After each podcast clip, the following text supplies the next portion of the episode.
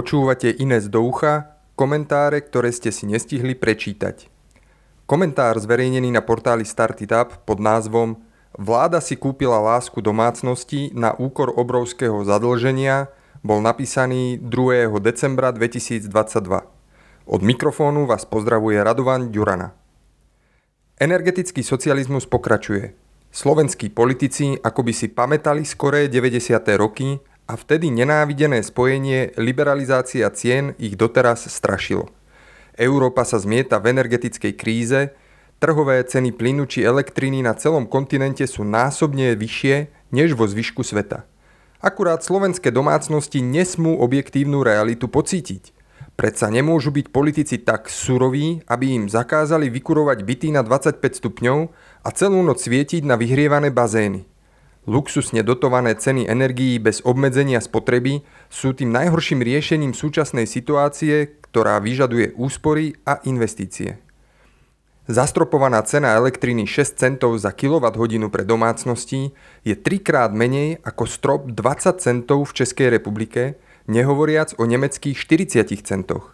Memorandum so slovenskými elektrárňami dáva pritom vláde ohromnú výhodu – lebo túto cenu, na rozdiel od iných krajín, nemusí dotovať z vlastných zdrojov.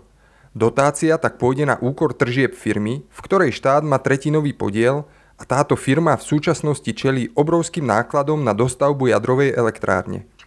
Chýbajúci zisk tak oslabí postavenie tejto firmy a jej schopnosť splácať úvery.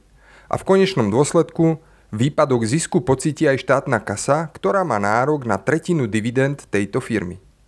Zachovanie rovnakej ceny v čase, keď ceny iných tovarov a služieb narastú minimálne o 10 nie je nič iné ako vytváranie dočasnej ilúzie o moci politikov. Vláda týmto krokom vytvára nepríjemný problém pre budúce vlády, ktoré nakoniec regulované ceny energií budú musieť zvýšiť. Pretože tie buď privedú ku kolapsu verejné financie, alebo energetický sektor – Cena elektriny aj vplyvom požiadaviek Green Dealu na masívnu elektrifikáciu európskeho priemyslu sa už nevráti na úrovne pred ruskou vojnou. Spotreba domácnosti sa skôr či neskôr bude musieť stretnúť s trhovou realitou. Deficit štátu ale zvýši dotovanie nízkych cien plynu, na ktoré bude vláda potrebovať 1,7 miliard eur z rozpočtu. Cena plynu na rozdiel od elektriny vzrastie o 15 ale aj po tomto raste dosiahne cena 2,8 centu za kWh plynu, čo je takmer 4 krát menej ako česká maximálna cena. Pritom tento rok vzrástli regulované ceny plynu podľa prepočtov URSO o takmer štvrtinu. Štrajky v uliciach sa ale nekonali. Za prvé preto, že domácnosti tento náraz dokázali zaplatiť, za druhé preto, že v roku 2021 boli ceny plynu extrémne nízke. Ale aj v porovnaní s normálnym rokom 2020 narástli regulované ceny na rok 2022 o 11% A teda navýšenie cien o 15% v čase bezprecedentných vysokých trhových cien na budúci rok je v tomto porovnaní symbolické.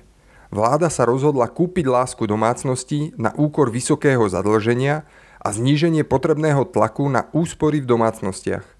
Zároveň platí, že čím viac dotácií domácností, tým menej prostriedkov na podporu výrobných firiem. Ak to zjednodušíme, vláda preferuje nezamestnaného v prekúrenom byte v trenkách pred zamestnaným v roláku.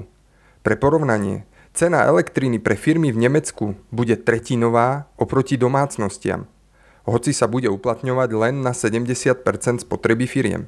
Ak sa slovenský ukazovateľ inflácie v budúcom roku bude zdať relatívne nízky, tak len kvôli tomu, že to bol dočasný nákup, za ktorý zaplatíme vyššími daňami neskôr a chýbajúcimi zdrojmi verejných financií tam, kde ich potrebujeme viacej. Osobne považujem tento prístup vlády za nezodpovedný, je to prenášanie problémov do budúcnosti.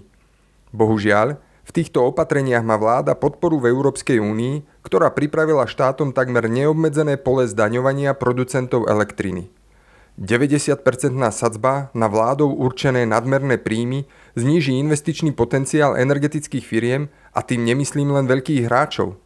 Neistota ohľadne toho, koľko sú nadmerné príjmy, skomplikuje investičné plánovanie a to aj v oblasti obnoviteľných zdrojov.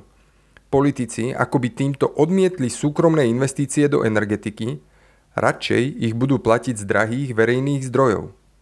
Aby to nebolo málo, vláda postavenie firiem ešte komplikuje zvyšovaním osobitného odvodu podnikov v regulovaných odvetviach. Vyššie dane tak majú platiť aj distribútory elektriny či obchodníci s energiami, ktorí dnes často čelia problému, ako splniť záväzky dodania elektriny za dohodnutú cenu. Na tieto cenové rozhodnutia by sme sa asi pozerali inak, ak by zároveň v novom rozpočte nesvietil rodinný balíček. Rodiny tak dostanú dvakrát.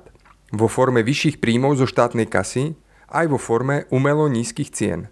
Deficit, takmer 8 miliard eur v roku 2023, v pomere k HDP najvyšší v EÚ, tak nemôže nikoho prekvapovať. Kupovať si popularitu voličov sa snažil aj Orbán v Maďarsku. Dlhodobo zásadne dotovať domácnosti sa však nedá na veky a aj na jeho politiku prišiel mráz už počas leta. Ceny energií musel aj Orbán zvýšiť. Učebnicový príklad dopadu nerealisticky nízkych regulovaných cien dnes zažívajú maďarskí vodiči na prázdnych čerpacích staniciach. Tento druh ekonomického populizmu nesie zo sebou veľké rizika. Znižuje tlak na úspory, ktoré sú v čase nedostatku energií kľúčové. Znižuje ochotu domácnosti investovať do zateplenia či alternatívnych zdrojov energií. Vytvára ilúziu všemocných politikov, ktorí dokážu poručiť vetru aj dažďu. Rozmaznávaná verejnosť bude žiadať viac. Zastropovanie cien vody, pohonných môd či potravín. Takýto svet sme už ale zažili. Socialisticky riadené hospodárstvo však prehralo na nulu súboj s trhovým systémom, kde ceny, zväčša, odrážajú vzácnosť tovarov a služieb. Extrémne nízke ceny energií pre domácnosti nie sú dôvodom na oslavu, skôr naopak na plač. Vláda opäť premeškala príležitosť riešiť adresne chudobu spojenú s rastúcimi nákladmi bývania, radšej zvolila najneefektívnejšiu plošnú formu dotácií pre všetkých. Nízke ceny sú prejavom toho, že vládnúci politici dokážu dočasne krízy zvládať len za cenu postupného potápania, rozumej zadlžovania, ekonomiky a zvyšovania vplyvu viditeľnej socialistickej ruky politika v ekonomike.